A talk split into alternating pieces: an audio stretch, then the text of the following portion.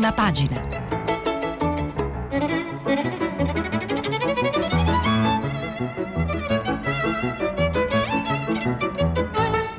Questa settimana i giornali sono letti e commentati da Alberto Faustini, direttore dei quotidiani Alto Adige e L'Adige.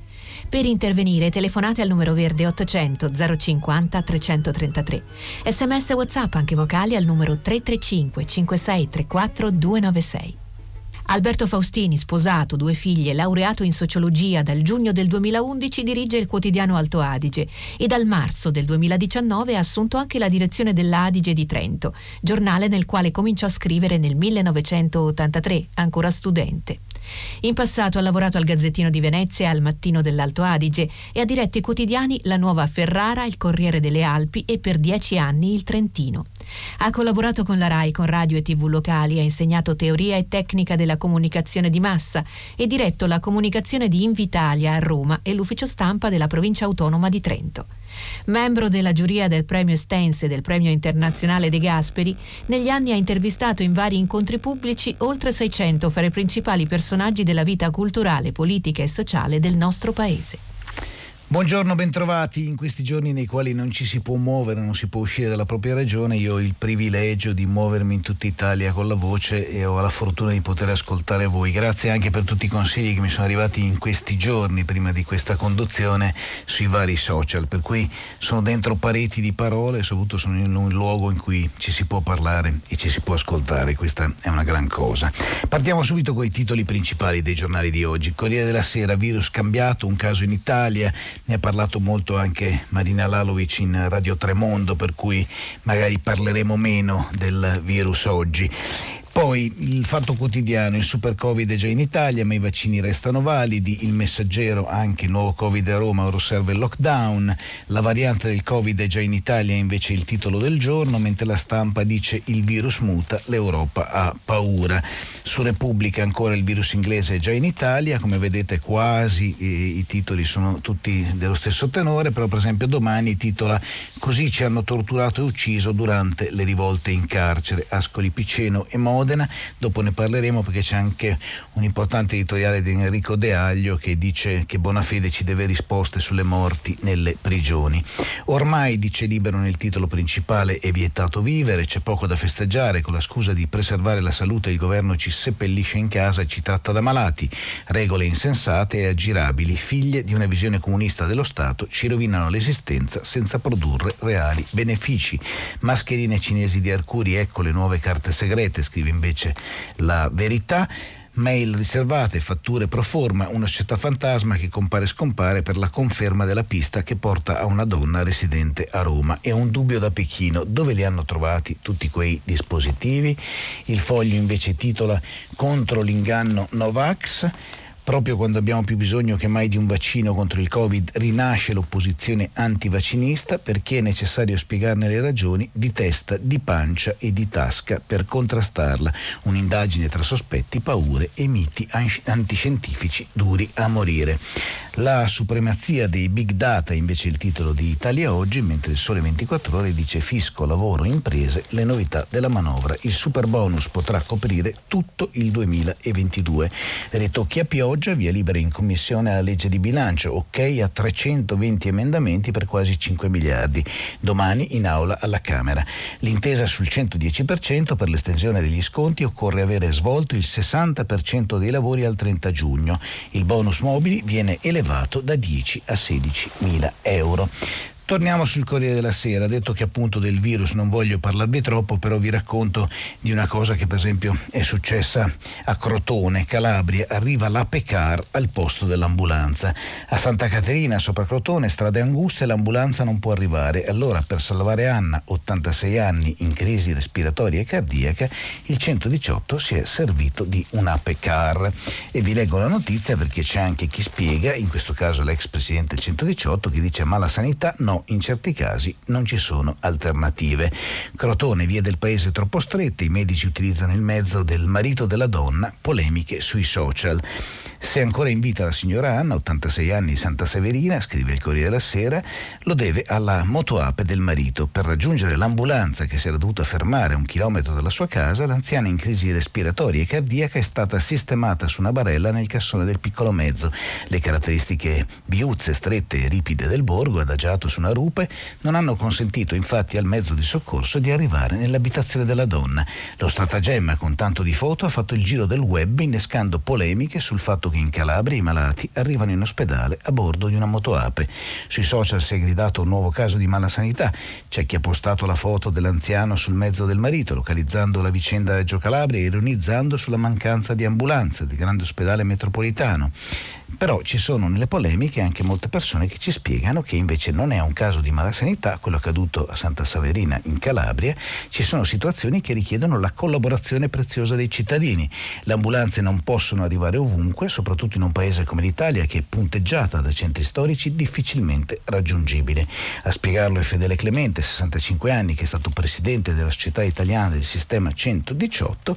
Io per esempio questa la considero una buona notizia perché è un problema che si è brillantemente risolto anche grazie alla capacità e alla rapidità di alcuni operatori sanitari. Vi segnalo ancora in prima pagina sul Corriere della Sera la vignetta di Giannelli con le letterine a Babbo Natale c'è Giuseppe eh, Conte, il Presidente del Consiglio, che scrive Caro Babbo Natale, sarò buono, portami via Matteo Renzi. C'è Matteo Renzi che scrive da Italia Viva auguri a tutti e per Giuseppe Conte sia un Natale sereno. Ogni riferimento a Enrico Letta è ovviamente casuale. Poi c'è la Miss Azzolina che dice auguri a tutti gli studenti, alla scuola tanti saluti, Lucia. Poi ancora tu Luigino, e questa è la lettera di Di Maio che scrive Caro bambin Gesù, come farai a scendere dalle stelle se le stelle sono già scese? E ancora una volta, insomma, è un editoriale ironico scritto con la matita. A proposito di Babbo Natale, scrive Alessandro D'Avegna in prima pagina sul Corriere della Sera. Caro Babbo Natale, ti scrivo per chiederti scusa. Da bambino non ho mai creduto nella tua esistenza perché ho sempre saputo che i regali li portavano papà e mamma. Oggi però voglio recuperare il tempo perduto. A 43 anni ho scoperto che esisti, meglio tardi che mai. Non parlo di fughe consumistiche della fantasia, per quello c'è Amazon, ma di, vita, di, vitale immaginazione, quella facoltà che ci consente di non accontentarci della realtà così com'è, quella fonte da cui sgorga il possibile e quindi l'arte del racconto. E anche tu. Perché dovrei credere di più all'esistenza di Ulisse, Romeo e Anna Karenina e meno alla tua? I personaggi delle grandi storie sono ipotesi narrative con le quali facciamo parlare la realtà, quando sembra essere diventata muta, cioè assurda. Assurdo viene infatti da sordo e l'immaginazione è l'apparecchio acustico che ci restituisce il canto delle cose, permette loro di toccarci di nuovo. Per questo, caro Babbo Natale, abbiamo bisogno di te. Se tu non ci fossi, scrive ancora Alessandro D'Avenia, potremmo credere che la vita è una sorpresa? Che il desiderio è il fuoco dell'esistenza e che l'immaginazione ne è il combustibile? Senza immaginazione come si fa a desiderare? E senza desideri come si fa ad essere vivi? Se quei tuoi regali non comparissero almeno una volta l'anno, misteriosamente, che ne sarebbe di quel bambino che siamo stati, quando avevamo fiducia nel mondo e nella vita e non avevamo ancora cominciato a nasconderci dietro le svariate maschere e armature che nostro malgrado siamo costretti a portare nella vita per non farci troppo male? Ecco, queste sono le domande che idealmente rivolge a Babbo Natale Alessandro D'Avegna sul Corriere della Sera. Solo un paio di cose sul virus cambiato all'interno dei giornali, perché il Corriere della Sera in particolare parla della testimonianza, sì è stata una fuga, ma che caos in Inghilterra. Si parla dei voli perché uno dei tanti problemi è quello degli italiani bloccati all'improvviso che stavano rientrando per le vacanze di Natale, bloccati all'improvviso perché il nostro governo ha deciso di bloccare i voli da e per il Regno Unito. Due voli, scrive il Corriere della Sera, da Londra e da Bristol, poi l'arrivo del NOTAM, la comunicazione ufficiale del blocco delle partenze per l'Italia dalla Gran Bretagna. Altri tre aerei già in pista in Inghilterra sono tornati indietro con il loro carico di italiani che speravano di poter rientrare a Roma.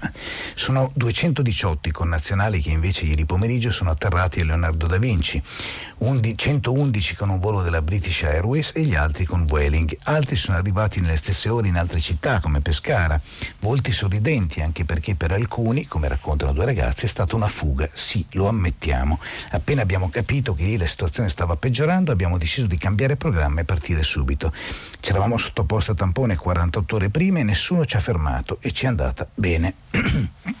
Questo peraltro è un tema gigantesco perché riguarda non solo questo strano Natale che dovremmo vivere, ma appunto l'incapacità, l'impossibilità di spostarsi delle persone in questo periodo che però è nata all'improvviso perché non era prevista. E Luigi Ippolito sul Corriere scrive tra Brexit e Covid gli incubi di Londra mai così isolata. Da ieri a Londra dice ci si sente un po' più soli, il coronavirus alza una barriera invisibile sulla manica, separa le isole britanniche dall'Europa e non vale molto consolarsi con la vecchia battuta, nebbia sul canale, il continente isolato. Dall'Olanda all'Italia i vari paesi bloccano uno a uno i voli da Londra. Ma era dall'estate che il governo di Boris Johnson aveva imposto la quarantena praticamente su tutti gli arrivi dall'estero, con la conseguenza di bloccare di fatto gli spostamenti internazionali. E faceva uno strano effetto, scrive ancora Ippolito sul Corriere della Sera, a girarsi per le strade di Londra per la prima volta vuote di turisti. Sì, ci si poteva godere i musei in pace, ma più che la soddisfazione si affacciava l'inquietudine. Un paradosso per la città più globale e globalizzata del pianeta, il posto dove per le strade si incrociano decine di etnie, dove si intrecciano le lingue, si mischiano i colori e si può pranzare coreano e cenare messicano. Per la prima volta i britannici si sono ritrovati soli con loro stesse. La regina e le Girl, Mr. Bean, David Beckham, questo paese è sempre stato un magnete di cultura, simboli ed emozioni, soppiantati ora dalla zazzera spettinata di Boris che nel mondo è diventato l'emblema di una gestione pasticciata dell'emergenza, anche se alla fine le vittime non sono più alte che in altri paesi. A proposito di questo si dice sul Corriere della Sera che c'è già un caso a Roma con il primo italiano colpito da giorni e ricoverato al Celio, però appunto non volevo parlarvi solo di Covid, Covid e di cose giustamente preoccupanti e tristi, ma voglio raccontarvi anche di altre cose di cui parlano oggi i giornali nelle prime pagine. Vi parlo un po' di politica perché Polito, Antonio Polito scrive sul Corriere della Sera che il governo è alle prese col tempo perduto, confusione e ritardi. C'è un detto secondo il quale i popoli hanno i governi che si meritano. Non è sempre così. Il mondo è pieno di nazioni che meriterebbero di meglio. Poi ci sono anche governi che pensano di meritarsi cittadini migliori e vorrebbero nominare un nuovo popolo, come nel celebre aforisma di Bertolt Brecht. Entrambi i casi possono applicarsi all'Italia di questo triste Natale 2020. Moltissime cose, infatti, il governo avrebbe potuto e ancora potrebbe farle meglio. Non parliamo solo di giuri di chiese bizantino con cui è regolato all'ultimo momento il Natale di 60 milioni di italiani e che ancora dà adito a dubbi, incertezze e dibattiti nelle famiglie. Ogni norma ormai rimanda a tante altre, a sua volta genera pagine e pagine di interpretazioni autentiche. Sul sito del governo compaiono frasi tipo se la seconda casa si trova nello stesso comune ci si potrà sempre andare, che sono all'evidenza prive di senso comune, oppure il concetto di abitazione non ha una precisa definizione tecnico-giuridica. La confusione dei testi è certo colpa delle mani dei burocrati che li hanno scritti, ma essa deriva da una logica tutta politica di compromesso al ribasso e mediazione continua. Nel governo, scrive ancora Antonio Polito sul Corriere di oggi, ci sono i difensori delle seconde case e quelli dei parrucchieri, i favorevoli a riaprire la scuola e i fautori della riapertura dei negozi e tutti vanno più o meno accontentati. A proposito della crisi politica, il Corriere della Sera intervista il ministro Franceschini che dice al voto se viene aperta la crisi.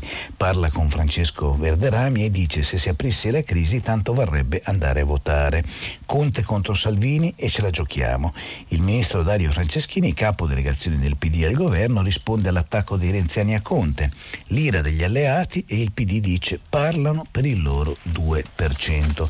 Continua la polemica politica che è un classico italiano e lo diventa ancora di più sotto Natale perché sotto Natale voi sapete la politica tende ad andare un po' in ferie e anche le parole diventano parole spesso in libertà per cui Marco Galluzzo sul Corriere parla prima dell'affondo renziano sul governo, la contromossa del Premier, un tavolo sul recovery plan. Rosato dice finita la fiducia dei partiti, l'ira del PD e dice parli per il tuo 2%. La Bonetti che è ministro appunto legata al partito di Renzi dice un Draghi di unità nazionale? Nel caso deciderà il Parlamento. Aspettiamo risposte rapide e concrete. Io e Bellanova pronte al passo indietro, dice Lorenzo Salvia. Ma vi dicevo di Franceschini che avvisa. Con la crisi si vota Conte contro Salvini e ce la giochiamo. E allora, se si aprisse la crisi, tanto vorrebbe andare a votare, dice. E poi aggiunge il ministro della cultura, dicendo che le manovre di Renzi portano, partono da un calcolo, cioè che in caso di crisi non si andrebbe alle urne. A blindare la legislatura sarebbe l'elezione del Presidente della Repubblica e la priorità dell'attuale maggioranza di non consegnare il colle dopo il voto a un candidato di Salvini. Ed è qui che Franceschini offre una diversa chiave di lettura della situazione. Il fatto è che oggi, nel computo dei grandi elettori necessari a scegliere il futuro capo dello Stato, la coalizione di governo e le forze di opposizione sono in sostanziale parità dettaglio rimarcato dal capo della Lega. In questo quadro, privo di numeri certi e con l'impossibilità di controllare la massa di peones in libera uscita, Renzi sarebbe determinante. A lui, dice Franceschini, non frega niente del Conte 3 o del Draghi 1. Se si aprisse la crisi, secondo il dirigente Dem, l'ex premier si porrebbe al crocevia di ogni scenario e farebbe ballare tutti. Per raggiungere l'obiettivo preferirebbe che il governo cadesse per un incidente, per non, in, per non intestarsi nella responsabilità. In ogni caso l'esito della crisi sarebbe incerto, la situazione potrebbe solo peggiorare e il sistema finirebbe nel pantano. Stando così le cose, dice ancora Franceschini, sarebbe allora preferibile andare alle urne con l'attuale sistema di voto, che prevedendo lo scontro nei collegi spinge i partiti a coalizzarsi. E il dirigente Dem già prefigura una coalizione composta da un Movimento 5 Stelle, PD, una lista di sinistra e una lista Conte. Ovviamente Italia Viva sarebbe fuori dalla squadra perché ci ha provocato la crisi, chi ha provocato la crisi poi non potrebbe pensare di stare con noi. Raccontano che ogni qualvolta affronta questo tema il dirigente Dem eh, Franceschini si trasfiguri.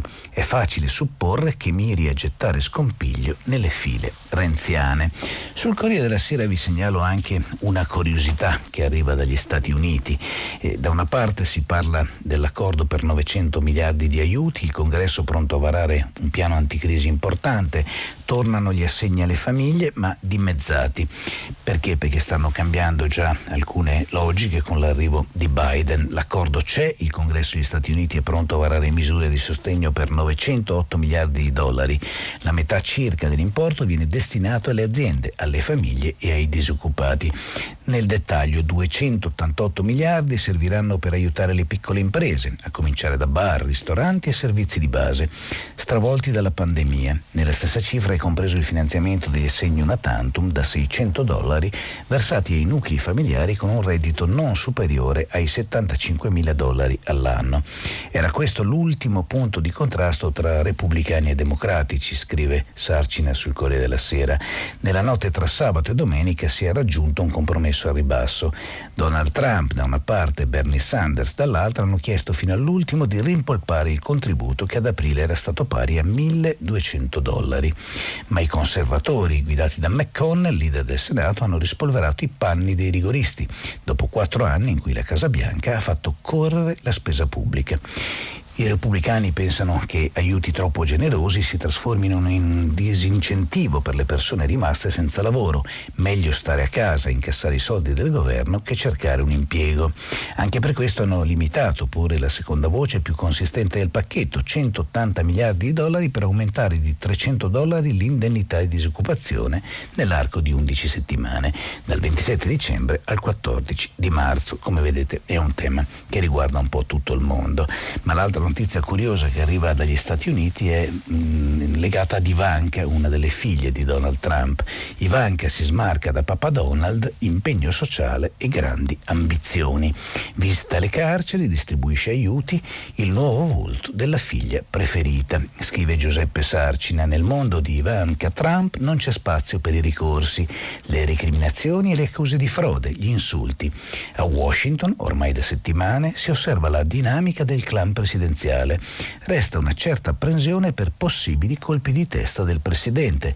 Ieri mattina Donald Trump ha smentito le indiscrezioni riportate dai media americani, mai discusso di legge marziale, fake news. Secondo la CNN, invece, il presidente in carica ne avrebbe parlato venerdì sera con l'avvocata Powell e l'ex consigliere per la sicurezza nazionale Flynn. Il circolo più ristretto dei collaboratori si sta chiaramente sfaldando. Il capo dello staff, Medios, eh, riferisce al Washington Post, sta per aprire una società di consulenza nella capitale americana. Però, come vi dicevo, gli occhi sono puntati tutti su Ivanka Trump, sulla sua generosità e sulla scelta di fare qualcosa di molto diverso. Protetta da un parca nero, partecipa alle distribuzioni dei pacchi alimentari predisposti dal programma federale Farmers to Family. Carica di viveri su una macchina, bussa alle porte dei bisognosi, ma ne ricava anche una morale politica. Il congresso deve ripristinare, infatti, secondo, lui, secondo lei, il programma di protezione di questo tipo, vale a dire l'assegno da 1200 dollari per le famiglie in difficoltà. I repubblicani fanno resistenza e qui però Ivanka si trova sulla linea di Bernie Sanders, di cui abbiamo parlato, e di Ocasio Cortez. E poi c'è l'epidemia. The Donalds ne occupa di striscio, Ivanka invece si fa fotografare solo con la mascherina ed esalta gli sforzi dell'esercito e gli aiuti internazionali americani come i 50 ventilatori inviati nelle ultime ore in Indonesia. Passiamo al Fatto Quotidiano. E sul Fatto Quotidiano vi segnalo una interessante intervista fatta a Chiara Saraceno, la sociologa, che dice che il virus mette tutti noi in fila, ricchi e poveri.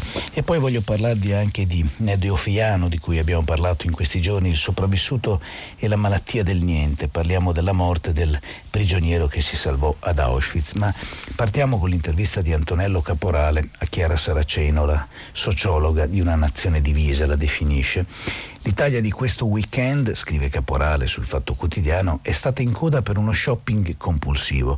Qualche giorno fa abbiamo visto un'altra coda che è un'altra Italia, quella lunghissima per un pasto gratuito. Due file e due Italie. Le due file, dice Chiara Saraceno, non sono in verità i fotogrammi fedeli di due Italie. Temo che esistano varchi tra le due code e che molta gente che solo qualche mese fa aveva capacità di spesa si trovi oggi improvvisamente e repentinamente nello stato di necessità.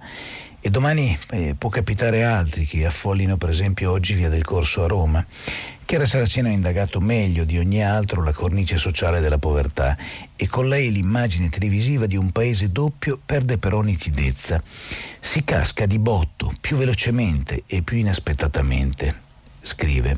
È una povertà mobile e di massa, una novità a cui non eravamo abituati nonostante i racconti di una crisi così feroce, le chiede Antonello Caporale e Chiara Saraceno risponde, in effetti in strada non c'è la sensazione di un crash sociale acuto, di un degrado economico così ampio. Le presenze di chi non ce la fa e ci tende la mano nell'attesa di qualche spicciolo, che è la visione a cui ciascuno di noi fa riferimento per pesare empiricamente il malessere sociale, è stabile.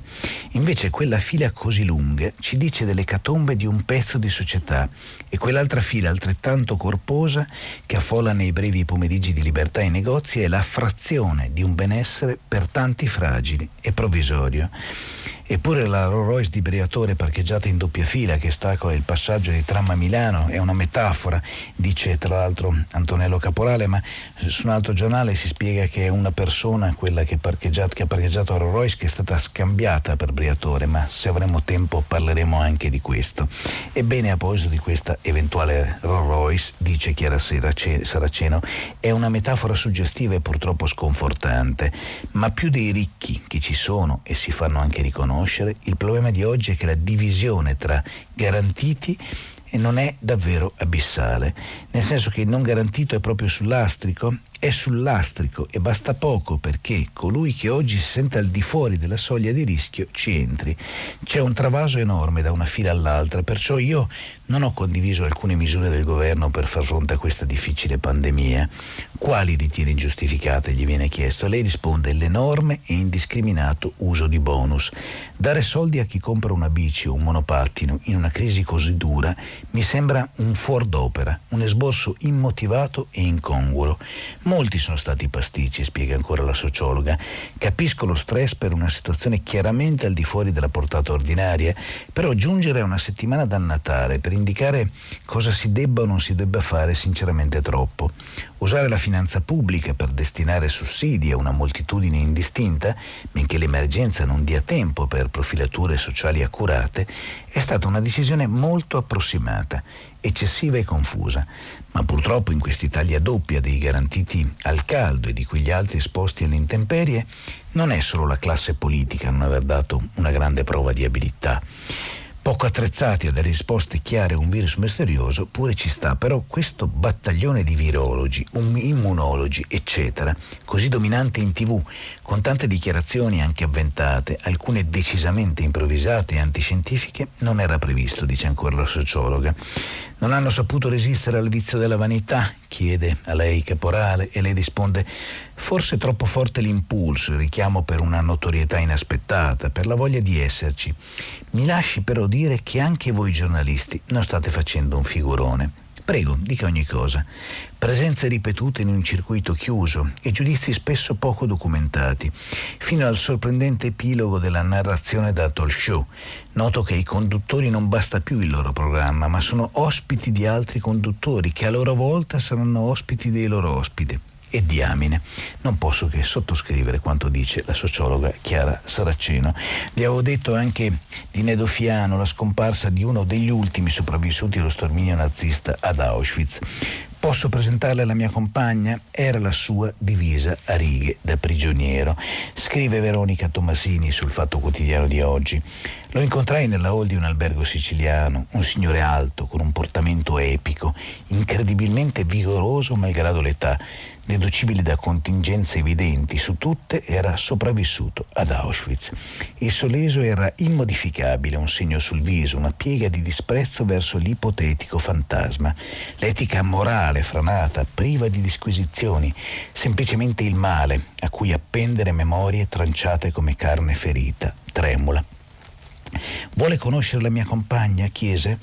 Ho annuito un po' smarrita dalla domanda, sparì Salì al piano, ridiscese con un fagottino pieta- piegato ben bene. Ecco, disse, e mi allungò il tessuto. Tessuto ruvidissimo, pulito e stirato, ruvido, freddo, a righe. Era la sua divisa da Haftling, Haftling numero a5405. Lessi il numero sull'avambraccio scoperto che Nedofiano mostrò senza un sussulto. Ogni testimone dell'olocausto, pensò a Pietro Terracina, non ha mai dimenticato il gesto, scoprire l'avambraccio, mostrarsi. Tozzi di cera numerati ed un tratto tornavano al calpestio crudele innevato, sotto il cielo incolore, la nuvolaglia avara del campo di sterpigno, Monowitz o Dachau, Auschwitz. Nedofiano si salva perché è un ragazzo e parla bene almeno due lingue, una è il tedesco. Verrà sbattuto davanti ai forni. La sa cos'è la, cos'è la malattia del niente? mi interrogò. La malattia del niente colpì i sopravvissuti quando fu feroce esserlo, sopravvissuti. Quando la vita tornò guardinga, ma tornò nei decenni, allora, proprio allora, con spavaldo imprevisto il male affiorava, la malattia del niente. Diceva Nedio Fiano che quando nel sorriso, nella consuetudine, nella straordinaria normalità che gli fu concessa dopo Auschwitz, tornava a pensarsi uomo come gli altri, il male lo coglieva insidioso era di nuovo l'Aftling numero A5405. Rimane l'icona esegetica che inchioda il male a una struttura architettonica e piramidale abbastanza precisa. C'è un brano, disse questo è un uomo, che lo esprime chiaramente, il passaggio di Levi. Mentre sfumava gennaio e sembrava che il cielo ricordasse nelle promesse delle rondini di aprile che dunque aprile sarebbe misteriosamente tornato, crudele e leggero, Sopra il golem terrificante di colpo il sole pallido, illuminò alcuni di loro, stralunati e cinerei, come fossero già la cera di un cadavere. Gli uni e gli altri riconobbero il viso, non proprio umano l'uno dell'altro, sotto il loro pallore di quel sole di gennaio su steppe bianche lanciate verso le conifere. Vi ho letto queste parole perché abbiamo anche in questo paese un problema di memoria e quando muoiono testimoni importanti come Nedo Fiano dobbiamo porci anche qualche domanda su come riusciremo a trasmetterla questa memoria. Sul messaggero vi segnalo invece la questione del ritorno in classe. C'è la ministra Azzolina che parla, siamo in prospettiva 7 gennaio, a scuola il 7 gennaio, ma i presidi frenano. Il governo punta su orari differenti, test e potenziamento dei trasporti, i dirigenti scolastici dicono impossibile entrare in classe alle 10 e uscire alle 16. Il 7 gennaio, scrive Lorena Loiacono sul messaggero, si torna in classe, tutti ragazzi delle scuole superiori superiori compresi. Ed è proprio sul ritorno in classe al 75% per gli studenti delle superiori che si gioca la partita. Assicurare la ripresa delle lezioni tra i banchi, lasciando la didattica online solo il 25%, è l'obiettivo del governo. La ministra dell'istruzione Lucia Azzolina assicura che l'esecutivo è compatto. Per quella data non ci saranno scuse, sempre che non sia la curva dei contagi a fare brutte sorprese dopo le festività natalizie, per cui c'è ancora un grande punto di domanda. Il giorno tanto atteso atteso il 7 gennaio è un giovedì e cade proprio all'indomani della fine del lockdown che è stata fissata al 6 gennaio. 6 gennaio. Il rischio, quindi si rientrerà per due giorni in classe il 7 e l'8, con il rischio che molti docenti non saranno in classe, soprattutto nelle scuole del nord, perché sono tornati a casa per festeggiare e lì resteranno in zona rossa. I problemi ci saranno, ma la data non si tocca. Spiega la Azzolina. Non fa niente che il 7 sia un giovedì. Non possiamo perdere nemmeno un'altra ora. Se lasciamo i nostri studenti a fare solo didattica a distanza, è il paese che un giorno perderà competenza. La scuola è anche motore di sviluppo economico del paese. Non si può dire che è un negozio e giovedì resti chiuso perché perderebbe l'incasso. Ecco, anche la scuola ha il suo incasso. Oggi o domani al massimo dovrebbe arrivare l'ufficialità sul piano per la riapertura di gennaio. Si punta al potenziamento dei trasporti pubblici per evitare assembramenti sui bus o nelle metropolitane, ma anche sui treni per i ragazzi che si spostano da un paese all'altro, allo scaglionamento degli orari di ingresso a scuola per aiutare i trasporti a, ad alleggerire il carico e al tracciamento dei contagi negli istituti istituti. Però, come avete sentito, i capi d'istituto chiedono di partecipare ai tavoli provinciali che organizzano il rientro nelle aule e dubitano soprattutto che si possano applicare orari diversi. Che cosa accadrebbe ad alcune classi che entrano alle 10 e devono entrare a lezioni per 6 ore? Innanzitutto resterebbero a digiuno perché nelle scuole superiori non ci sono i locali della mensa, senza contare che uscire alle 16 significherebbe veder dimezzato il pomeriggio senza tempo per studiare, dice ancora Lazzolina al messaggero leggero.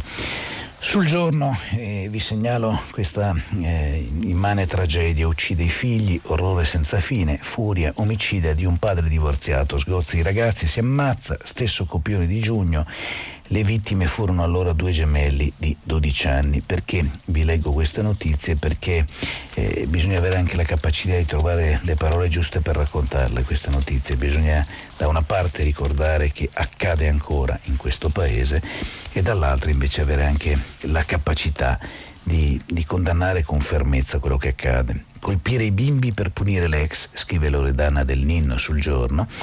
Dai gemellini soffocati ad Andrea freddato a 11 anni, lo psichiatra dice c'è chi uccide in un delirio salvifico e già questo fa molto riflettere. I ragazzini hanno provato a scappare, orrore nel Padovano. Francesca e Pietro, 15 e 13 anni, ieri avevano dormito a casa del padre. I genitori erano divorziati. Mamma sotto shock, ora in ospedale. Lo sgomento dei vicini, non abbiamo sentito rumori sospetti dalla casa dell'uomo. E il dolore del sindaco che dice non ci sono parole per commentare una cosa del genere, sono sconvolta come tutto il paese. È davvero però difficile trovare le parole. Scrive l'Erodana del Ninno, se la vita è difficile da sopportare perché è molto difficile sopportare se stessi. Se stessi. La citazione di Jung postata sul profilo Facebook da Alessandro Pontin che ha coltellato ieri mortalmente a tre baseleghe i figli Pietro e Francesco di 13-15 anni prima di suicidarsi appare a posteriori come la disperata sintesi di un profondo malessere.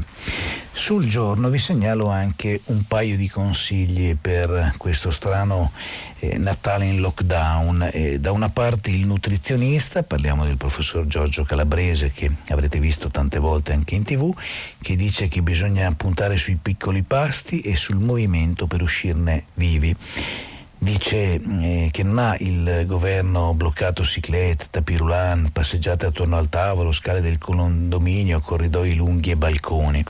Il concetto di fondo dice che bisogna muoversi per combattere la resistenza insulinica. Abbassandola non mettiamo su grassi che vanno bruciati per non prendere chili. 10 grammi di zuccheri, ci ricorda, sono come un litro di benzina. Il motore i cui pistoni girano bene fa 20 km. Quando è usurato arriva a farne 7 niente, noi dobbiamo fare in modo di eliminare completamente questi 10 grammi e quindi dobbiamo tenere il nostro motore in forma. Il poco movimento è l'errore che abbiamo davanti tutti e poi la sregolatezza nel cibo, per esempio troppi zuccheri o grassi, lo stress, il fumo e le droghe. Se abbiamo problemi dobbiamo mangiare meno per bruciare meno. E quanto è finito il primo lockdown sulla salute, lui dice molto perché siamo stati disordinati, ma è stato un errore anche mangiare poco o saltare il pasto. Il lockdown o no, il consiglio è sempre quello dei sei piccoli pasti al giorno. Possiamo dimagrire aggiungendo alla nostra dieta tante fibre, legumi, verdura, frutta, cereali, carboidrati. Un piatto di pasta al giorno non fa male neppure di sera. Salute mentale in pericolo, più libri e meno PC, dice invece il neurologo intervistato dal giorno, in questo caso da Giulia Prosperetti e dice se nella prima fase c'è una forte motivazione perché l'emergenza rappresentava qualcosa di nuovo, la seconda fase ha sollecitato oltremodo le nostre risorse, le nostre energie. In questo scenario lo stop and go non aiuta assolutamente perché è come se il nostro cervello avesse difficoltà a trovare un adattamento definitivo sulle regole e abitudini di vita da seguire e molte persone non hanno questa flessibilità mentale. Questo porta a un grande incremento di tutte le forme di disagio mentale dall'ansia alla depressione ma ad aumentare sono anche i disturbi dell'attenzione, della concentrazione e del rendimento cognitivo. Il nostro cervello, dice ancora, è una spugna ed è immerso in una miriade di notizie negative, nessuna delle quali ci appare definitive. Per cui Rosario Sorrentino dice, oltre all'economia, c'è soprattutto da considerare l'aspetto che riguarda la salute mentale. E per questo il consiglio che da lui è quello di leggere molto di più, a cominciare dai libri, e aggiungiamo noi e i giornali, perché leggere un giornale fa sempre bene, dobbiamo dirlo soprattutto in questa prestigiosa trasmissione che da sempre si occupa di lettura di giornali, ebbene insomma richiama all'uso del cervello in questi giorni complicati. Sulla stampa eh, vi segnalo in particolare, al di là della questione crisi, un'intervista a Tito Boeri che parla dell'ascensore sociale, fondi alla scuola o il paese dice esplode. Tito Boeri, già presidente dell'Inps, è il più noto fra gli economisti del lavoro e sospira. Nonostante settimane di passioni consumate nella zona rossa di Milano, difende la linea dura del governo. Il rischio di una terza ondata di contagi è alto, dice.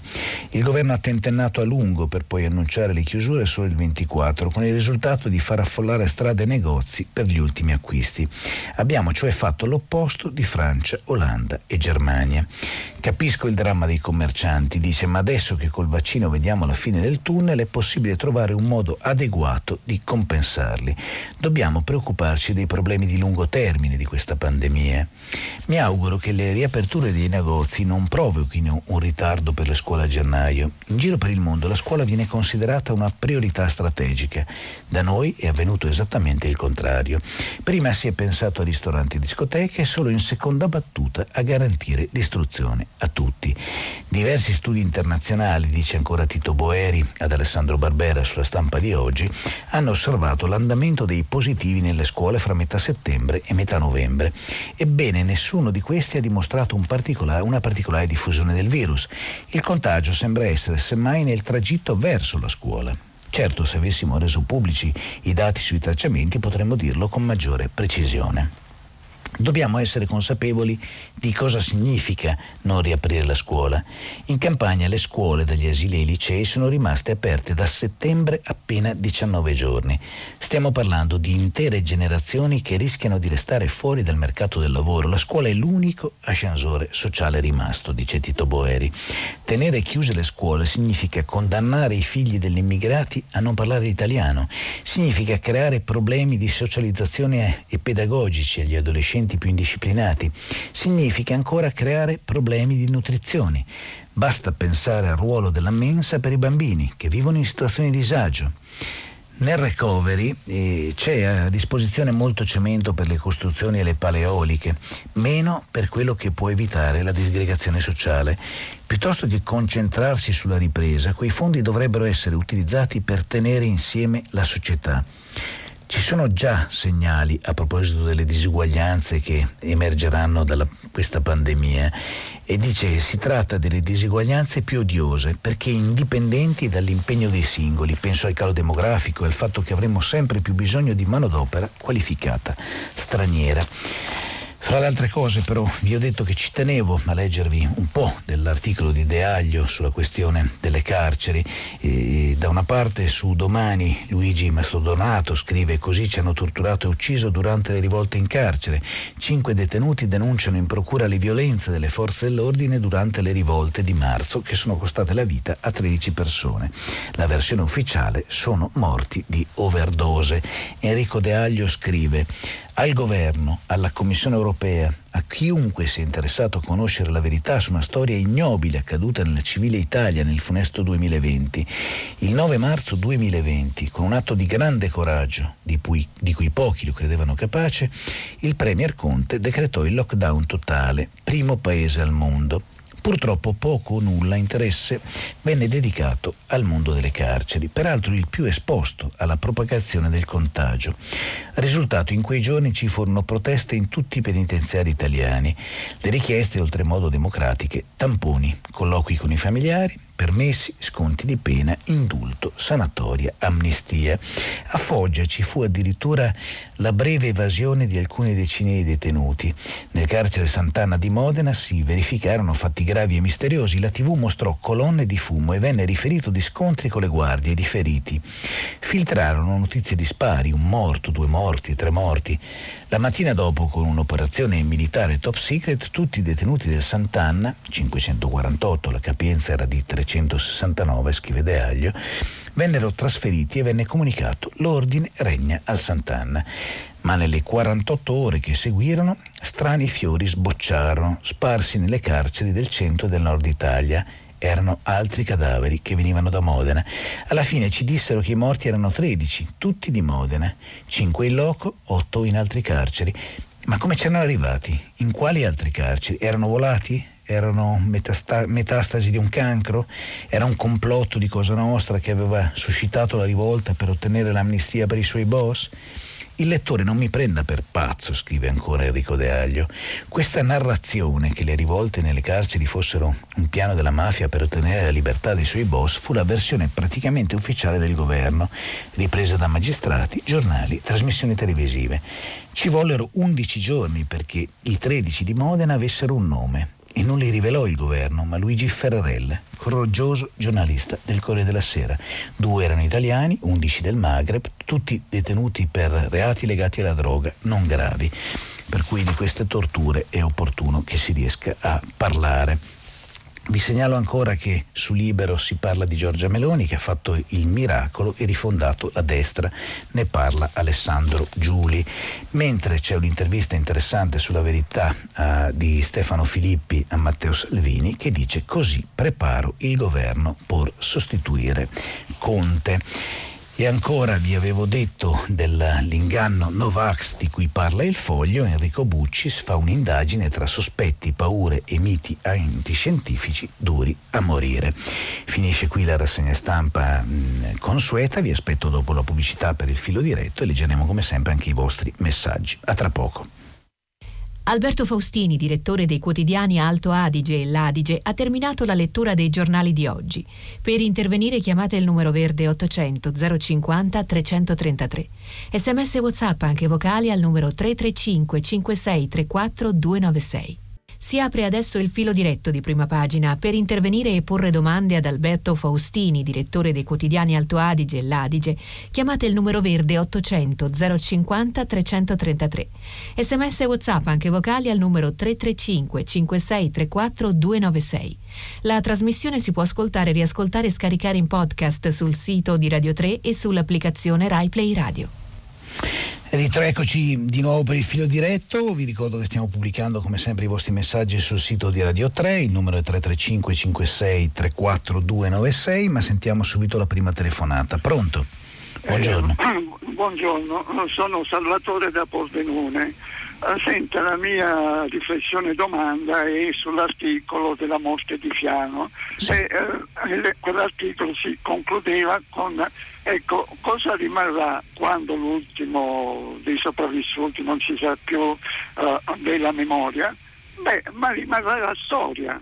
Ecco, la storia che quella memoria collettiva capace attraverso il suo metodo, quindi l'analisi delle fonti, eccetera, di uh, dire eh, ciò che è accaduto in una maniera critica e io direi, come dire, imparziale, cioè priva di quel sentimento dell'emozione che è tipico della memoria, soprattutto individuale. Ecco, eh, perché poi insomma questo evento drammatico eh, quando come dire, apparterrà alla storia, nel senso eh, che um, perderà quelle sue caratteristiche di uh, metastoria, nel senso di qualcosa che insomma non uh, diventa come ad esempio le grandi tragedie della storia verso le quali insomma il nostro atteggiamento è certamente molto diverso eh, da quello dell'olocausto. Grazie, ecco, la ringrazio tanto è... Salvatore, è una, è una, bella riflessione eh, la sua. E c'è una questione però Salvatore che quella che lei definisce memoria individuale messa insieme diventa poi la memoria collettiva e in un tempo nel quale torna di moda il negazionismo mi spaventa l'idea che finiscano i testimoni. Di questo ho cercato di parlare, anche per questo ho letto questo bell'articolo sul fatto quotidiano, perché lei sa che già dopo la guerra si tendeva a negare ogni cosa, si tendeva a dire che non ci fossero stati campi di sterminio. Allora quando non ci saranno più i testimoni sarà ancora più difficile raccontare questa storia. È vero che c'è la grande storia che resterà imparziale e che sarà in grado di raccontare quello che è successo, ma quante persone si fideranno di quella storia ufficiale? È questo che mi preoccupa e per quello ho evidenziato quella notizia alcuni messaggi. Maurizio scrive più il virus muta e diventa contagioso e più gli italiani ai vertici della classifica mondiale per decessi continuano ad assembrarsi nei riti commerciali di fine anno. Maurizio ha ragione, però va anche detto che se lasciano i negozi aperti per giustamente rilanciare un po' il commercio è inevitabile che gli italiani nei negozi ci vadano. Roma sempre bus pieni, è impossibile non contagiarsi, scrive Sandro, raccontando che in alcuni paesi oltre i passeggeri seduti non sale nessuno che fate signori del comune? Giro ovviamente la sua domanda ai signori del comune di Roma. Non capisco dove stia il problema degli insegnanti che devono rientrare, lo dovrebbero poter fare anche attraversando regioni diverse con autocertificazioni per motivi urgenti di lavoro, dice Franca da Verona. Franca ha ragione, ma se c'è questo timore da parte del Ministero si riferisce probabilmente anche alla difficoltà in generale degli spostamenti. Creare centri di sostegno psicologico, dice Anna, gli uomini divorziati e istituzionalizzare le frequentazioni di questi centri a tutti gli uomini divorziati. Non si può più tollerare un solo altro omicidio familiare. Sono t- completamente d'accordo, cara Anna. Sentiamo un'altra telefonata, pronto? Buongiorno, sono Rosa dalla Buon... provincia di Catania. Buongiorno Rosa. Eh, ehm, dottore, so, sono un'anziana, ho già esperienza di figli perduti. Secondo me la vita sta al primo posto nei nostri programmi. perché la vita è un mistero meraviglioso che è importante poter vivere se, se la provvidenza ce la concede.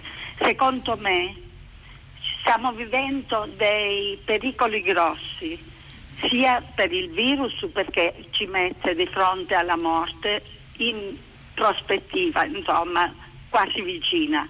E poi c'è un problema grosso. A Taranto si muore per i tumori provocati dalle emissioni delle industrie che ancora sono rimaste quasi uguali a come erano prima.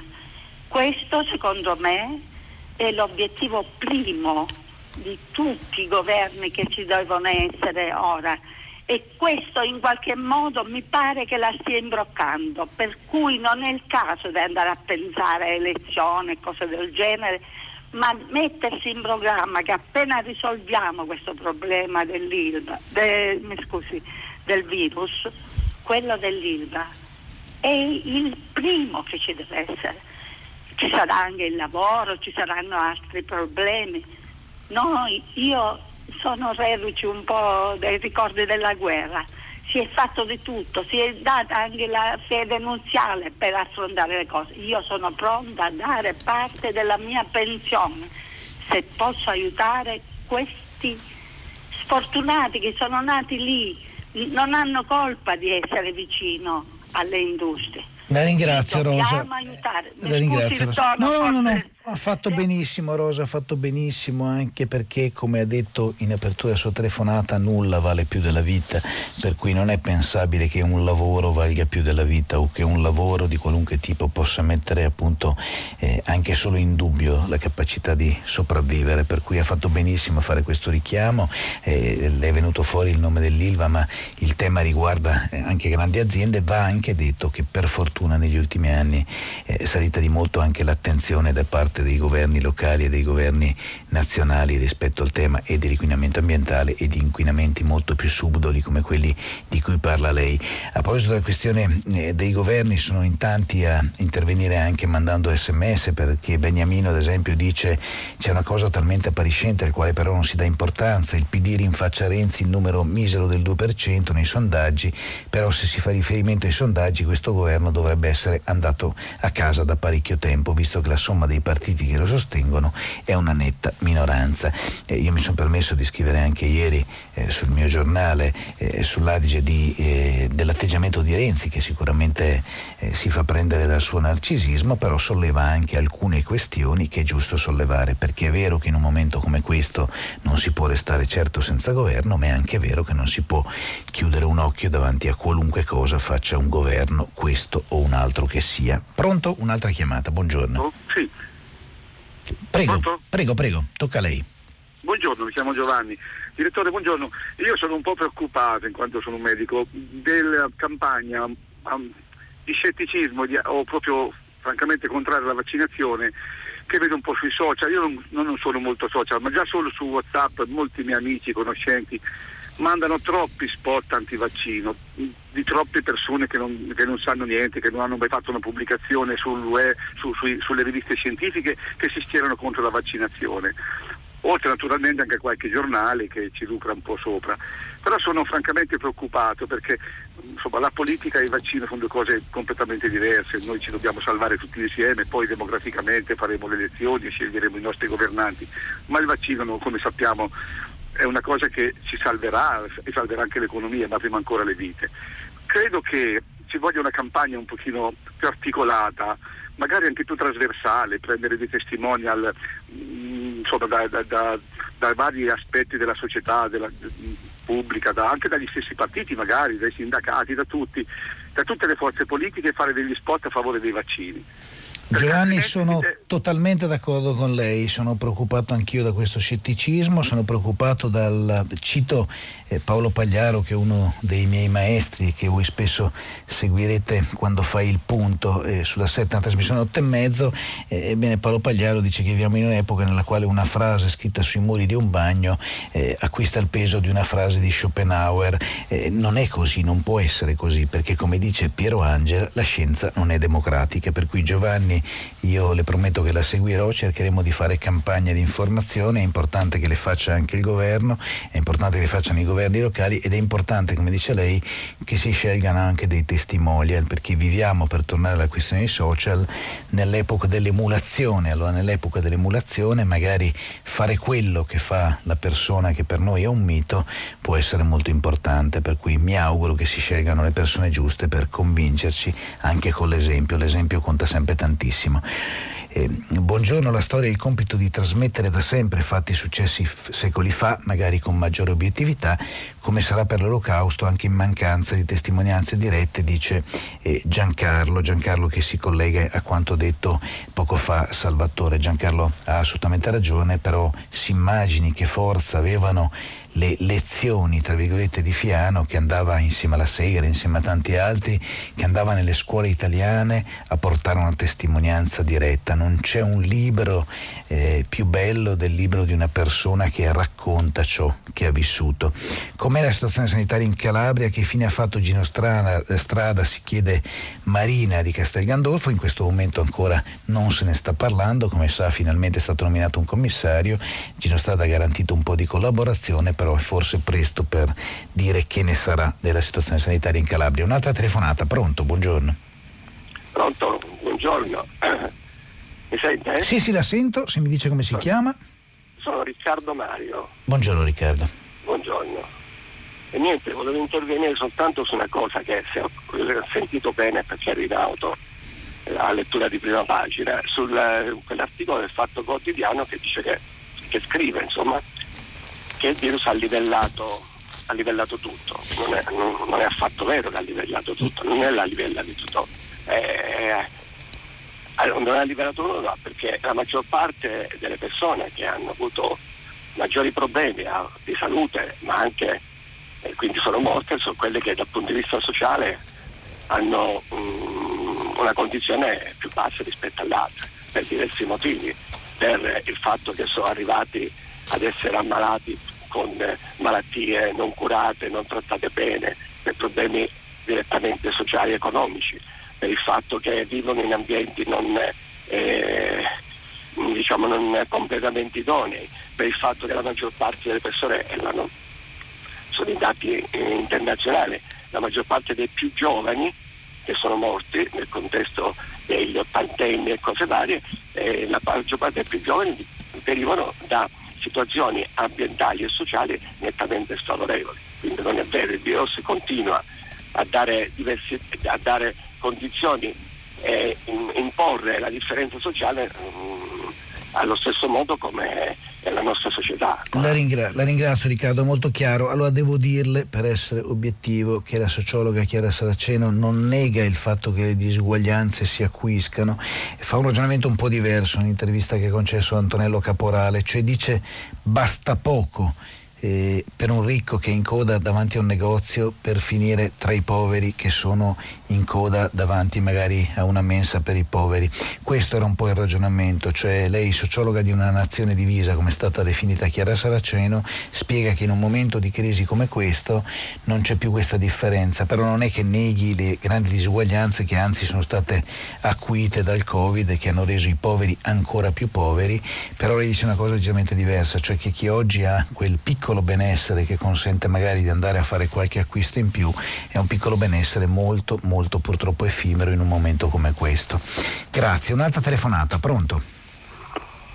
Pronto? Eh, pro- pronto, buongiorno, mi chiamo Mario da Cirreale. Buongiorno.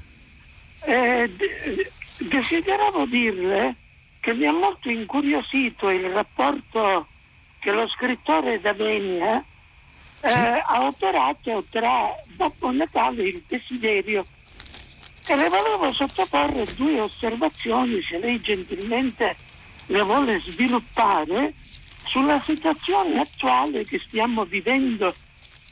Eh, la differenza tra desiderio e bisogno smodato di godimento da un lato a livello individuale e dall'altro a livello sociale e politico eh, quello che i giornali chiamano il libero mercato e che un grande studioso eh, di psicologia, Hillman, ha definito appunto il libero mercato il commercio proditorio. Credo che siano so, due elementi per riflettere sull'attuale situazione di disagio che stiamo vivendo in questo periodo. La ringrazio e le faccio i complimenti. Grazie Mario, eh, caffè pagato come dico in questi casi, insomma visto che mi ha fatto i complimenti.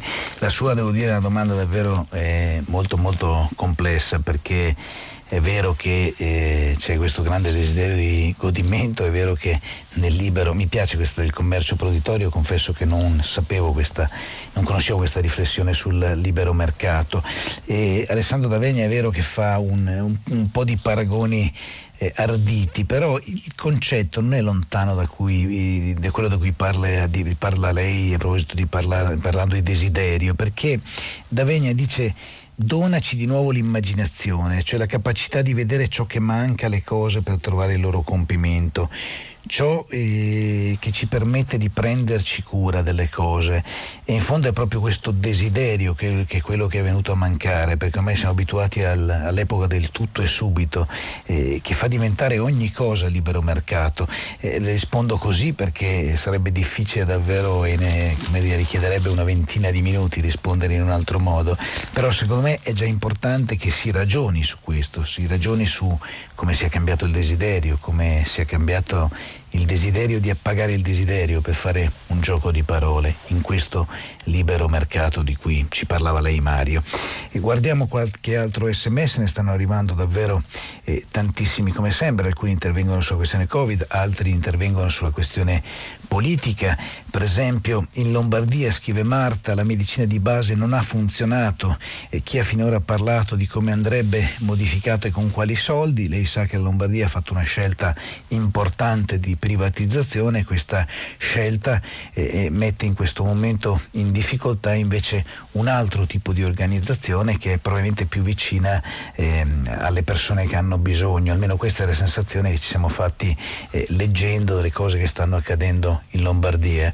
Poi ancora ehm, mi dispiace contraddirla, signor Faustino, mi diverte sempre quando mi chiamano Faustino, ma la grande storia non è obiettiva, ma è quella fatta dai vincitori. Luca, eh, io non nego che la storia sia stata scritta quasi sempre dai vincitori.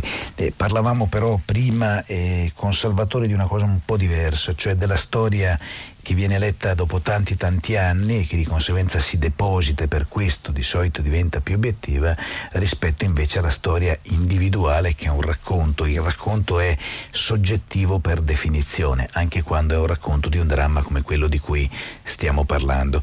Quando non ci sarà più un testimone a raccontare la Shoah rimarrà la grande documentazione su ciò che è stato raccolto nel tempo, vedi la Fondazione Spielberg, ci scrive un altro lettore ascoltatore, anche questo è vero, però io quello che mi permetto di dire, soprattutto in quest'epoca in cui tanti tendono a non informarsi ma avere un parere ben prima di approfondire un'idea, ecco in quest'epoca c'è il rischio che nessuno vada a leggere per esempio le grandi documentazioni e le grandi raccolte che ci sono. Un'altra telefonata, pronto? Eh, buongiorno, sono Flavio dalla provincia di Ragusa. Buongiorno eh, Flavio. Un piccolo, un piccolo riassuntino di cosa eh, ho fatto ieri e poi arriverò alla domanda.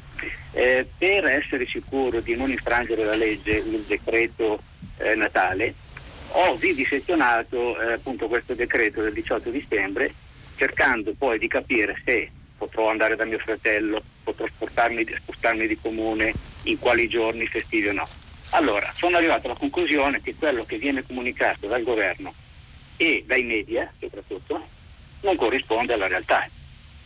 Ho fatto un altro esame, ho chiesto di interpretare, non leggere, capire, interpretare, perché siamo a questi livelli.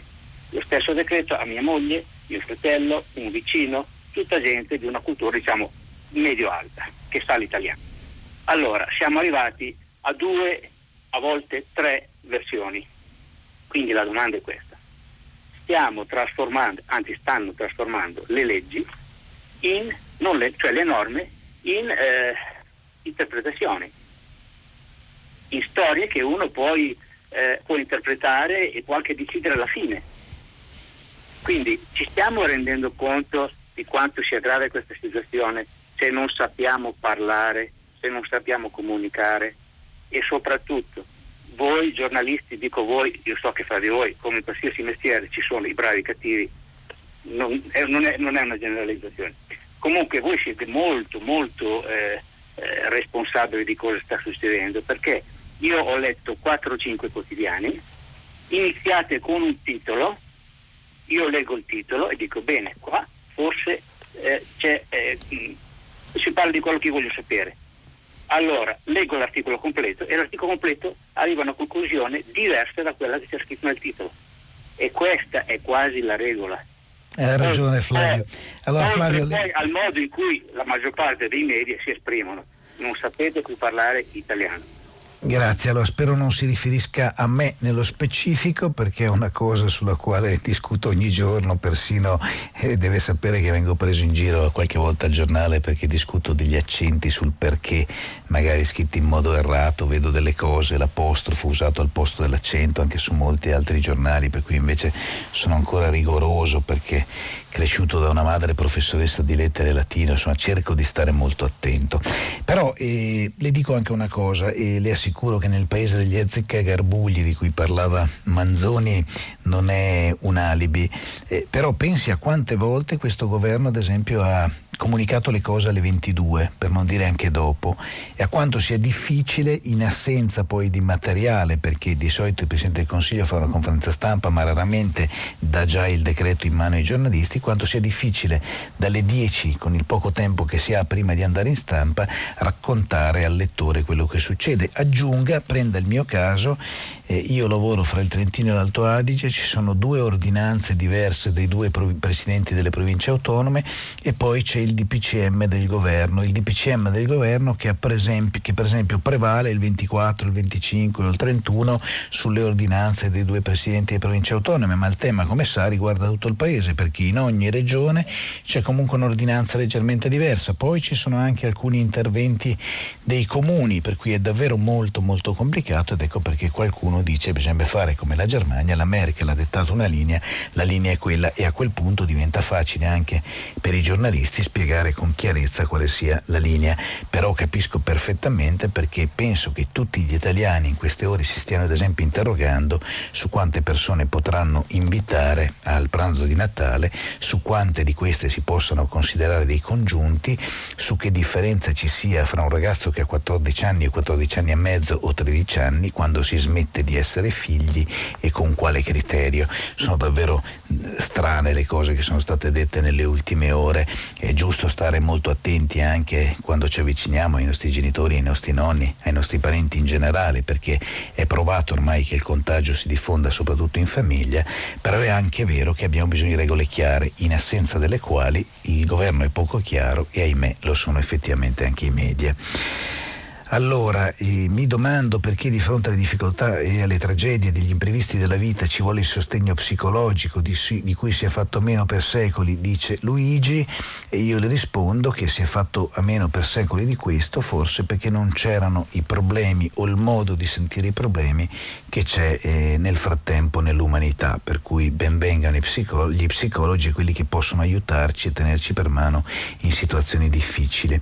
Eh, Maggie parla della questione questione DAD e dice la ministra Azzolini si perde in questioni minori, tipo sedie con rotelle e ora ritorna a scuola il 7, avrebbe dovuto combattere come un leone per evitare che alcuni provvedimenti presi durante il periodo natalizio compromettessero il ritorno a scuola in presenza, se non dal 7 o dal lunedì dopo. Invece ci sarà un aumento dei contagi e DAD inevitabili.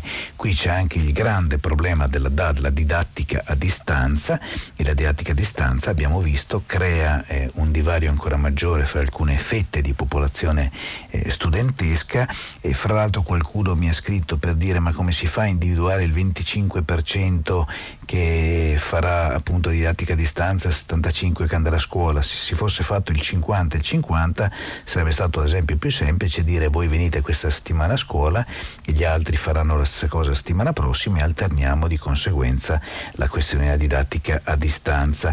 Questo lo scriveva in particolare Sergio da Catania. Un'altra telefonata, pronto? Sì, pronto, buongiorno, sono Roberto da San Nora di Piave. Buongiorno Roberto. Buongiorno, io mi riferivo all'articolo, che è il bellissimo articolo di Veronica Tomassini, che è una, una giovane scrittrice sì. italiana. E, effettivamente eh, lì c'è il pericolo dell'interrogativo finale, dice chi ricorderà, chi ricorderà eh, queste cose quando, quando, saranno morti tutti. Il pericolo dell'oblio in Italia esiste, ma non solo il pericolo dell'oblio, esiste anche il pericolo della mistificazione della storia, perché noi purtroppo siamo un paese che non ha fatto i conti davvero con la storia e con il fascismo. Infatti eh, molto spesso anche eh, anche diciamo, recentemente eh, si, si, si, raccontano storie eh, completamente diverse da quelle eh, reali. Cioè il fascismo non ha fatto cose buone, il fascismo eh, è stata una iattura per questo paese. Ecco, volevo solamente dire questo. D'altra parte, nei momenti diciamo, anche di ricordo e di, e di celebrazione importante, molto spesso anche i nostri presidenti del Consiglio, ministri, eccetera, non hanno partecipato a manifestazioni come il 25 aprile. Quindi bisognerebbe un attimino, secondo me, essere più eh, puntuali su questo. La ringrazio, cosa ne pensa lei? La ringrazio Roberto, sottoscrivo, la mistificazione è una specialità italiana e purtroppo c'è ancora chi giustifica cercando di trovare elementi positivi in ciò che positivo non è affatto. Eh, per cui per quello ci vuole la memoria, per quello ci vuole una storia che è anche storia quotidiana, non è solo storia lontana e non è solo una questione di vincitori che scrivono la storia, perché spesso è vero, è così, però ci sono delle cose che non possiamo dimenticare, così come non possiamo dimenticare la trasformazione nel 1945 di tante persone che sono rimaste in ruoli di potere pur avendo avuto a dir poco connivenze col fascismo, queste cose un giorno o l'altro bisognerà pur dirle, bisogna avere il coraggio di dire che non c'è niente di buono in una dittatura. Visto che però citava l'articolo di Veronica Tommasini, io voglio tornarci per spiegare anche la, la, questione molto bella della malattia del niente, perché la malattia del niente, cioè che in fondo è quella che ti fa sopravvivere, quasi sentire colpevole di essere riuscito a vivere ed essere riuscito a uscire vivo dallo sterminio. Ebbene, lei scrive che Levi realizzò l'ordine gerarchico della nostalgia o del dolore, del patimento, una cima piramidale, tolto uno ne affiora un altro, scostato un male succede un altro ancora, tutto ben riposto. L'ordine gerarchico del male, del patimento, della nostalgia e noi lo conteniamo. Levi osservava che l'infelicità non era la somma di una sola causa, per questo gli uomini liberi sono spesso incontentabili sulle ragioni dell'infelicità, la stessa ragione che rende inapplicabile il concetto inverso, ovvero la possibilità di essere felici era la malattia del niente, diceva Fiano. Secondo me è una, è una, pagina bellissima ed ecco perché sono anche preoccupato alla sola idea che si possa perdere la memoria di personaggi come questi. Un giorno sì, quando non ci saranno più testimoni della storia rimarrà la storia, ma è sempre importante che ci sia la volontà di ricordare, poi i mezzi, i canali, gli strumenti più efficaci si trovano, dice Fabio, si dovrebbe ad esempio intervistare il più possibile questi ultimi testimoni per poi poter distribuire a tutte le scuole del mondo queste testimonianze. Il codice assegnato che anche il digitale, se usato con sapienza, a ponti in salita enormi per divulgare conoscenza. Eh, Fabio sottoscrivo e bisogna rendersi conto che questi personaggi fra poco non ci saranno più, anzi sono quasi eh, tutti morti nel nostro paese. Federico da Roma dice il ricorso ai vaccini è una strada lunga e tortuosa che favorisce le aziende produttrici ma non risolverà in tempi rapidi la pandemia. Non so Federico se lei è un medico ma io faccio ancora parte di quei cittadini del paese che si fidano dei medici e che non esprimono giudizi su questo il vaccino è la risposta e in questo caso non è la domanda. A proposito di domande, un'altra telefonata. Buongiorno. Buongiorno. Chiamo, buongiorno dottore, mi chiamo Bruno e la chiamo da Milano. Buongiorno Bruno. Ho una domanda fuori dal flusso delle, delle notizie attualissime, le domande molto elevate che le stanno rivolgendo gli altri ascoltatori. Eh, ed, è, ed, è, si tratta di questo. Eh, io eh, ho una curiosità che eh, voglio proprio eh, eh, soddisfare parlando con il giornalista esperto del, dell'Alto Adige. Ed è questo, c'è un giovane tennista altoatesino. Eh, Yannick Sinner, certo. Yannick Sinner che ha doti sportive straordinarie che ho ammirato moltissimo. Eh, però eh, quando sono La residenza a Monte Carlo, mi dica la verità esatto, Bruno. Esatto, io sono rimasto eh, molto perplesso eh, di, questo, di, questa scelta di, di un eh, diciamo sud tirolese che anziché prendere che so, la residenza in Innsbruck oppure a, a Bordighera dove si allena l'ha presa a Monte Carlo che chiaramente è un, come sappiamo un, uh, un'isola di, di, di benessere perché è considerato un paradiso fiscale. Volevo sapere come ha reagito la, la popolazione de, dei suoi lettori locali degli altri designi in generale. Grazie Bruno, adesso la farò sorridere perché qualcuno ha scritto indignato, io rispondo ogni giorno a molti lettori sul giornale sia sull'Adige che sull'Alto Adige e ho risposto che effettivamente Yannick Sinner poteva darci una lezione e rifiutare eh, di andare a risiedere a Monte Carlo, però pensi, adesso la faccio sorridere, c'è qualcuno, visto che qualcuno è intervenuto anche sul Corriere della Sera e su altri giornali, dicendo che ha scelto Monte Carlo perché è vicino a Bordighera, mi sono fatto delle grandissime risate perché lui già da tempo aveva domicilio a Bordighera dove si allenava, per cui eh, si confonde dire, la possibilità di vivere vicino al luogo dove ci si allena con la residenza fiscale. Le do una risposta diplomatica ed è che purtroppo ormai questi personaggi, anche così giovani, vengono subito gestiti eh, da, da, chi eh, consiglia loro non solo quali sponsor avere, come muoversi in questo mondo complicato, ma la prima cosa che fa è eh, consigliare loro di risiedere a Monte Carlo per la questione fiscale. Devo dirle che io sono comunque scandalizzato perché trovo che eh, avrebbe potuto dare una lezione anche in questo senso il giovane Yannick e dire no, io resto in Italia, non ho paura di pagare le tasse nel mio paese. Dall'altra però mi piacerebbe che questa notizia la leggesse con attenzione ad esempio il Presidente Conte perché non è possibile che a pochi metri dal nostro confine eh, ci siano regimi fiscali con tali agevolazioni, che sia così semplice spostarsi da un paese all'altro.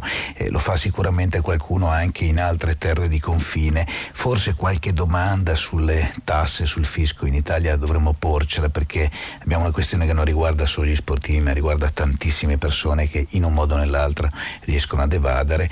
Mi piaceva quando venivano chiamate in passato da Monti, ma anche da Padova Schioppa, di fatto dei ladri, perché sono quelli che poi mettono in difficoltà tutti noi. Sentiamo se riusciamo a prendere la nona telefonata mentre do un'occhiata anche ai messaggi. Pronto?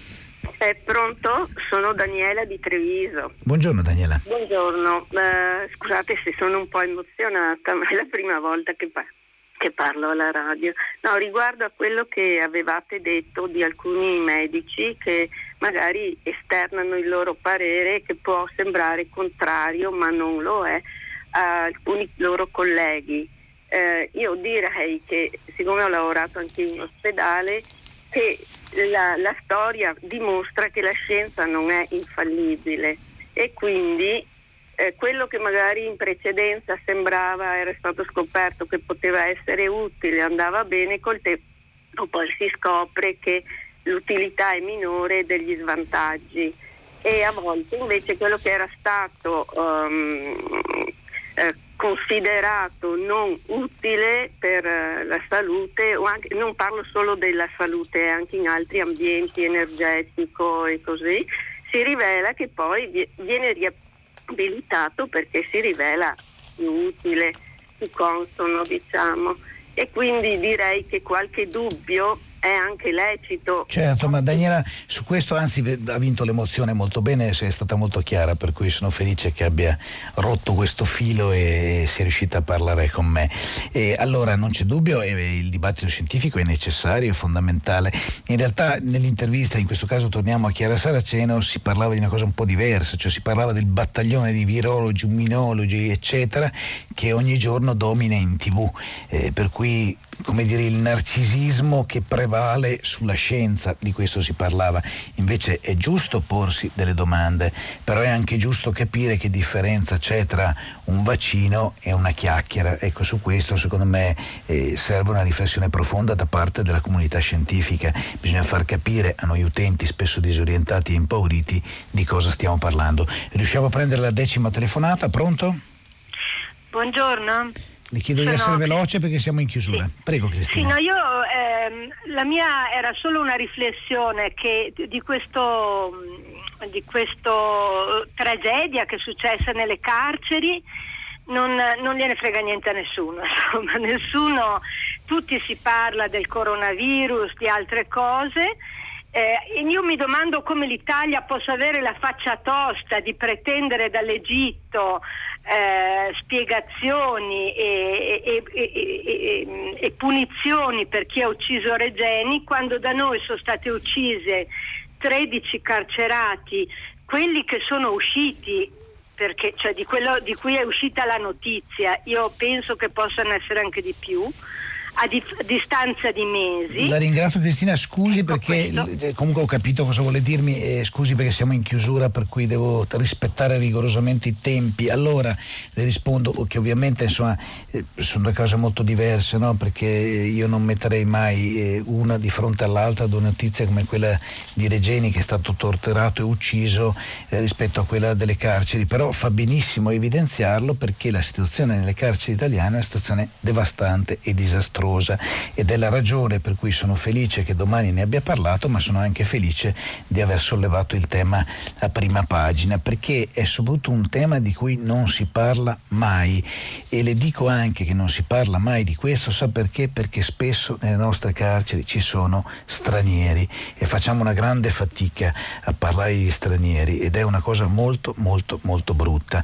Un ultimo messaggio perché vedo che abbiamo ancora qualche secondo, visto che lei la condizione potrebbe portare a ribalta nazionale nazionale ciò che accade nella provincia di Trento, zona gialla con dati pessimi, ospedali allo stremo, denunciate al Presidente dell'Ordine Medici, ai sindacati e tantissimi morti.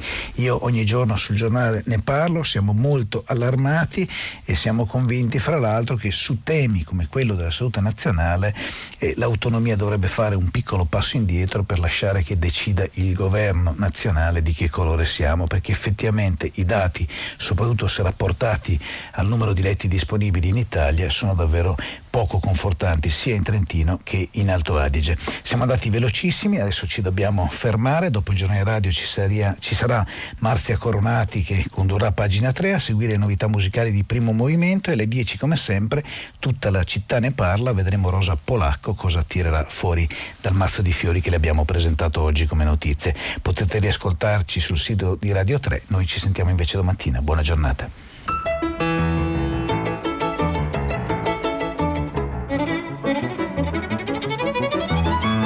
Alberto Faustini, direttore dei quotidiani Alto Adige e L'Adige, ha letto e commentato i giornali di oggi. Prima pagina è un programma a cura di Cristiana Castellotti, in redazione Maria Chiara Beranec, Natascia Cerqueti, Manuel De Lucia, Cettina Flaccavento, Giulia Nucci. Posta elettronica, prima pagina chiocciolarai.it.